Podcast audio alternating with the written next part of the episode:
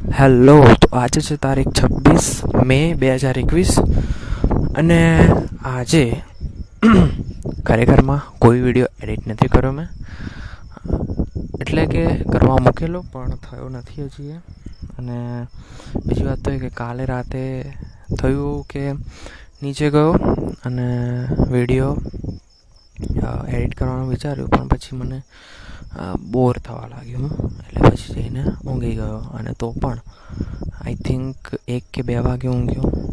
અને સવારે ઉઠી ગયો પછી, અને એ પણ મોબાઈલ થયો અને પછી એક બધા વિડીયોઝ જોયા. અને એના પછી સવારે ઉઠ્યો કદાચ આમ તો આઠ વાગે ઉઠ્યો. પણ મેં કીધું ઊંઘવા દે મમ્મી. એટલે પછી મમ્મીએ મને નવ વાગે ઉઠાડી દીધો. તો એના પછી નવ વાગે ઉઠ્યો અને અને પછી દરરોજ જેવું કામ, જેમ કે પાણી પીધું ને પછી નાહવા ગયો અને પછી આવીને દૂધ પીધું. અને પછી આમ તો ઓલમોસ્ટ એડિટ થઈ ગયો હતો નાઇન્ટી ફાઇવ પર્સન્ટ જેવું. પણ મેં વિચાર્યું કે મમ્મીનું એક ઇન્ટ્રો બનાવી દઈએ, તો એ ઇન્ટ્રોથી કદાચ સારું ઇમ્પ્રેશન પડે. તો તો પણ ઇન્ટ્રો ના બન્યો ટ્રાય કર્યો. પણ જે દાવિન્સી છે એ થોડુંક કોમ્પ્લિકેટેડ છે. એટલે કે નવું છે એટલા માટે. અને સોફ્ટવેર નવું છે અને પાછું કોમ્પ્લિકેટેડ તો નથી, જેમ કે મેં એડોબી પણ વાપરેલું છે પ્રીમિયર પ્રો પણ એ આનાથી વધારે કોમ્પ્લિકેટેડ હતું. અને દા વિન્સી તો એકદમ ઇઝી છે, પણ હમણાં એટલું બધું મને ગ્રાફિક જે આપણે ડિઝાઇન કરીએ ને અંદર જે આપણે ઇન્ટ્રો બનાવીએ કંઈક ગ્રાફિક અંદર એડ કરીને એવું મને નથી ફાવતું. ખાલી કટ્સ આપવા, પછી ટ્રાન્ઝેક્શન મૂકવું, પછી ઓવરલે લગાવવા ને એવું બધું હજી ફાવે છે. એટલું બધું ગ્રાફિક અંદર એ નથી કરતા ફાવતા. જેમ કે કોઈ સમજી લો ને કે ઇન્ટ્રો બનાવીએ, એમાં કેવું હોય કે એક ટાઈપનું એનિમેશન આવતું હોય તો એનિમેશન હજી એટલું બધું ફાવતું નથી. અને વિડીયોથી મેં કીધું કે નથી કરવું, ખાલી ખોટું પછી લેટ થઈ જશે તો. અને એટલા માટે જ પછી મેં એને સ્કીપ કર્યું અને ધ્યાન આપ્યું તો વીડિયો એડિટિંગ કદાચ સાડા અગિયાર કે પોણા બાર સુધીમાં થઈ ગયું હતું. અને પછી પપ્પા આવ્યા તો પછી અમે જમવા બેસી ગયા અને આજે મમ્મીએ ભીંડા બટાકાનું શાક બનાવ્યું હતું. કંઈ ખાસ એટલું નહોતું બનાવ્યું. એટલે આમ તો, એટલે પેલું દરરોજ નવું નવું ખાઈએ છીએ ને કુકિંગ ચેનલના લીધે. તો એના લીધે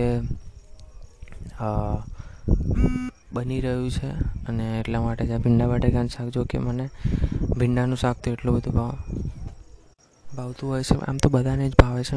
આઈ થિંક મારા ફ્રેન્ડ સર્કલમાં સ્કૂલની વાત કરું કોલેજની વાત કરું તો બધાને ભીંડાનું શાક તો ભાવતું જ હોય છે. મેં મેં એવું આજ સુધી નથી જોયું જેને ભીંડાનું શાક ના ભાવતું હોય. એ બનાવેલું અને બીજું તો કેરીનો રસ બનાવ્યો હતો. એટલે પાછું હવે ઉનાળામાં તો કેરીનો રસ એટલે બહુ મજા કહેવાય અને એટલા માટે પીધો અને પછી કેરીનો રસ પીધા પછી તો ખતરનાક ઊંઘ આવે. તો ઊંઘ આવતી હતી તો ખરી, પણ કંટ્રોલ કરી રાખે કેમ કે વીડિયો અપલોડ કરવાનો હતો એડિટ તો થઈ ગયો હતો એક્સપોર્ટ તો થઈ ગયો હતો પછી મમ્મી જોડે વેરીફાઈ કરાવ્યું કે બરાબર છે કે નહીં, પછી બરાબર છે એને કીધું. તો એના પછી શું કહેવાય કે અપલોડ કરવા મૂકી દીધું અને પછી ટાઇટલ ડિસ્ક્રિપ્શન ટેક્સ ને બધું મૂકી દીધું. ફેસબુક યુટ્યુબ બંને પર અપલોડ કરીએ છીએ એટલે બંને પૂરું થયું. એના પછી આજે તો મોબાઈલ જ મંતરતો રહ્યો અને કંઈક ને કંઈક જોતો રહ્યો અને થોડોક એક પ્રાયોરિટી આપવાનું વિચાર્યું. મેં કીધું કે હમણાં બ્લોગિંગનું નથી કરવું. પેલા જે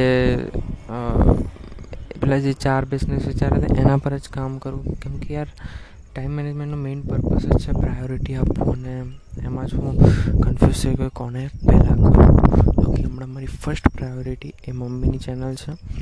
એના પછી હવે રહેશે પેલા જે ચાર બિઝનેસ છે અને એના પછી આવશે ફ્લટર બસ, આ ત્રણ જ વસ્તુ મારે એવા કરવાની છે.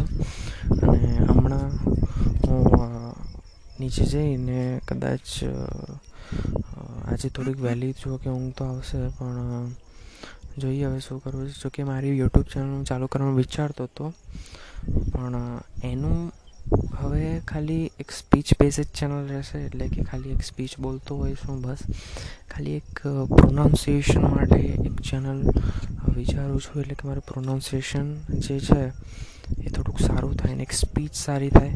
અને કેમ કે કે ફ્યુચરમાં જ્યારે સ્પીચ આપીશ ત્યારે લોકોને પેલું વિવેકાનંદને, વિવેકાનંદે જ્યારે સ્પીચ આપી હતી, ત્યારે કેવું બધાએ તાલીઓ પાડવા લાગ્યા હતા ભાઈ મોદી સ્પીચ આપે ત્યારે કેવો બધા એ થઈ જાય. તો એટલે પોલિટિશિયનને બનવાનું.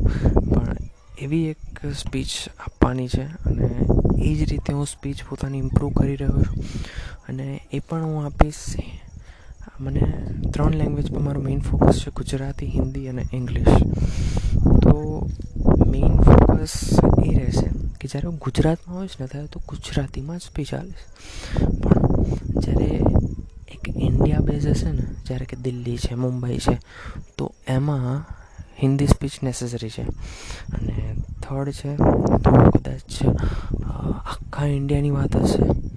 એ બાબતમાં તો એમાં ઇંગ્લિશ અને વર્લ્ડમાં તો ઇંગ્લિશ ચાલે જ છે આખા વર્લ્ડમાં તો આખો આજે સ્ટાર્ટઅપ હું વિચારું છું ને, એ આખો વર્લ્ડ બેઝ હશે અને એના પર તો મારે મેઇન કામ કરવાનું છે. પણ જે મેં પ્રાયોરિટી કેમ હમણાં ફ્લટરને ત્રીજા નંબરે આપી, એનું કારણ એ છે કે હમણાં હું એવું વિચારું છું ને કે જ્યારે પૈસા હશે ને જ્યારે હમણાં જે કે છે, હું ચાર બિઝનેસનું વિચારું છું ને, એ ટેમ્પરરી જ છે. એનાથી થોડીક અર્નિંગ થઈ જશે. લાઈક એક લાખ કે બે લાખ કે એવી અર્નિંગ થઈ જશે. એના પછી જે મારો મેઇન પર્પઝ છે ને, જે મેઇન બિઝનેસ મેઇન બિઝનેસ તો નહીં કહું, પણ એ, એનો ઘણું કોન્ટ્રીબ્યુશન રહેશે મારી ફ્યુચરની લાઈફમાં એ કરવાનો છું. અને એના પછી સ્ટાર્ટઅપનું તો છે વર્લ્ડ બેઝ અને એના પર મને હવે ફૂલ્લી કોન્ફિડન્ટ થઈ ગયો છે. કેમ કે ફૂલ્લી કોન્ફિડન્ટ થઈ ગયો છે. સોરી ઊંધું બોલાઈ ગયું. હવે એના પર મને કોન્ફિડન્સ આવી ગયું છે કે એ સ્ટાર્ટઅપ જરૂર ચાલશે. પણ હજી પણ એમાં મારે ક્લેરિટી લાવવાની જરૂર છે. અને એનામાં ડિઝાઇન બનાવવાની જરૂર છે, કંઈક કે કામ કઈ રીતે કરશે ને પછી એ બધું કરવું પડશે જો કે એપ વેબસાઇટ આ જ છે. પણ આખો વર્લ્ડ બેઝ હશે અને એ બિલિયન ડોલર સ્ટાર્ટઅપ તો આરામથી બની જશે. અને એનો મને પૂરો વિશ્વાસ છે. એ પણ વન યરની અંદર. હમણાં જો કે હું ખાલી વાતો જ કરું છું, એ મેઇન પ્રોબ્લેમ થઈ રહી છે. હજી એક્ઝિક્યુશન જે આવવાની વસ્તુ છે ને, એ હજી મને ક્લેરિટી નથી એની. તો આ ક્લેરિટી આવી જશે, તો ઘણું સારું થશે મારા માટે. અને બીજું તો લોકો માટે, આ લોકો માટે જ એક સ્ટાર્ટઅપ છે. અને એમ તો બધા બિઝનેસ લોકો માટે જ હોય છે. કોઈ પોતાના માટે બિઝનેસ ના કરે. તો આ સ્ટાર્ટઅપ તો હજી અને બીજું તો ઇન્ટર્નશીપની વાત છે, તો એમાં મિની પ્રોજેક્ટ તો હવે જોવું શું બનાવવો છે. કેમ કે કદાચ આજકાલમાં ચાલુ કરવો જ પડશે. આજે તો કદાચ નહીં થાય. કેમ કે મારું મૂડ પણ નથી હમણાં. ખબર નહીં જે પણ કન્ફ્યુઝન છે, આટલી ત્રણ વસ્તુ કરીને તો પણ. ખબર નહીં અંદર કે ક્લેરિટી કેમ ઓછી છે. તો હવે ત્રણ વસ્તુ મેં ફિક્સ કરી છે. કે એક તો મારી મમ્મીની વિડીયોઝ બીજા નંબરે છે બિઝનેસ અને એટલે કે પેલો મિની બિઝનેસ જે કહેવાય ઓનલાઈન અને ત્રીજું છે ફ્લટર છે અને એમાં જ એપ બનાવવાનું છે કેમ કે એની અંદર વેબ એન્ડ્રોઈડ ને આઈઓએસ ત્રણેય બની જશે એટલે હજી રિએક્ટ નેટિવ એટલું પાવરફુલ નથી ને એટલી એરર્સ આવે ને ખરેખર મારું માથું ખોઈ ગયું હતું ફેબ્રુઆરી, માર્ચમાં.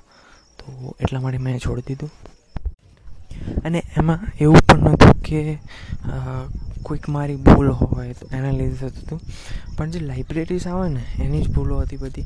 કેમ કે એની અંદર જ બધી એરર્સ જનરેટ થઈ હતી અને મેં કીધું હું તો કંટાળી ગયો યાર. કેમ કે હું દરેક સ્ટેપ પરફેક્ટલી ફોલો કરતો હતો ડોક્યુમેન્ટેશનના તો પણ આ એરર આવતી હતી. તો પ્રોબ્લેમ આઈ થિંક ડોક્યુમેન્ટેશન કાં તો લાઇબ્રેરીની જ હશે ને રિએક્ટ નેટિવ છોડી દીધું અને ફ્લટર પર હું શિફ્ટ કરું છું.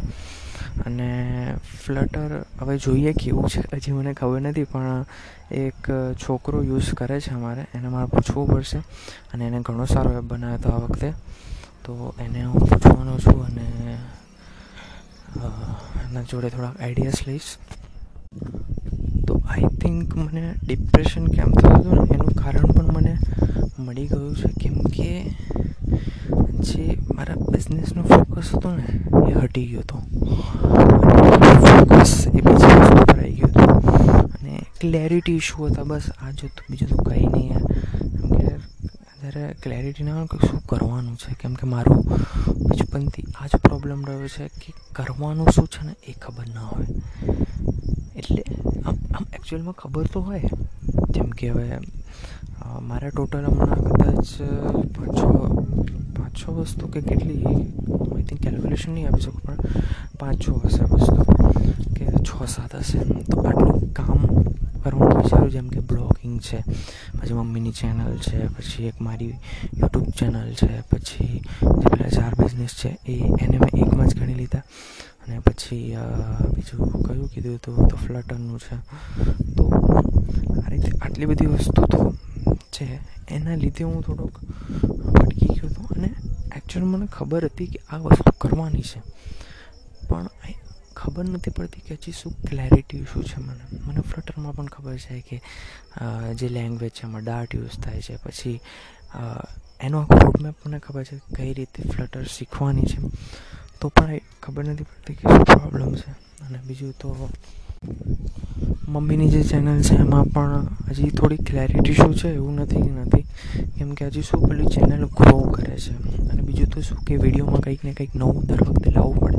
જો એ કન્ટેન્ટ તો નવું જ હોય છે, જેમ કે હવે કુકિંગ ચેનલ છે, તો દર વખતે કંઈક નવું બનશે. તો પણ હું વીડિયો એડિટિંગની એની અંદર કંઈક નવું લાવું. એટલે પેલું શું આજે વિચાર્યું ને કે ઇન્ટ્રો એક મૂકીશ એમાં આગળ, પણ એ થયું નહીં.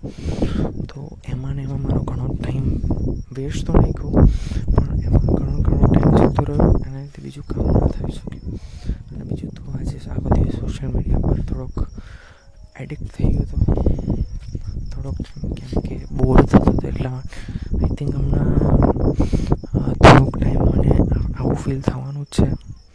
કેમ કે છે એટલા માટે. અને બીજું તો જેટલો ટાઈમ લાગે એટલી વાર, પણ થોડુંક માઇન્ડસેટ મારું ક્લિયર જ રાખવાનું છે. કેમ કે હમણાં મારું બ્રેઇન સાથ નથી આપતું આઈ થિંક જેવું ક્લિયર મારું માઇન્ડ પહેલાં હતું, એવું થોડુંક હમણાં થોડુંક એ થઈ ગયું છે. તો જે હોય ચલો ને.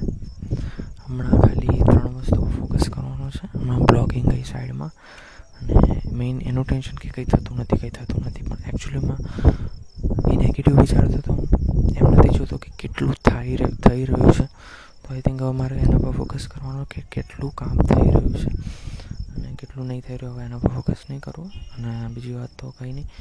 કાલ હમણાં નીચે જઈને થોડુંક પાણી પીશ ને પછી તરત ઊંઘી જઈશ. બસ, હવે જાગવું નથી. અને સવારે ઉઠીને તરત વહેલો તો મમ્મીની વીડિયો એડિટ કરીશ. અને એના પછી હું થોડુંક પેલું જે ચાર બિઝનેસ હતા, એના વિશે કામ કરી હવે ચાર નહીં, પણ હવે એક જ ઉપર ફોકસ કરવાનો છું અને એના પર દટીને કામ કરીશ અને એના પછી બીજું સ્ટાર્ટ કરીશ. અને એ રીતે જ્યારે એકદમ સ્ટેબલ થઈ જાય બધા, એટલે પછી, એના પછી બધા એ કરી નાખીશ તો ચલો હવે કાલે વાત કરશું. હવે ઊંઘી જઈએ નીચે જઈને અને જે તો જય શ્રી કૃષ્ણ.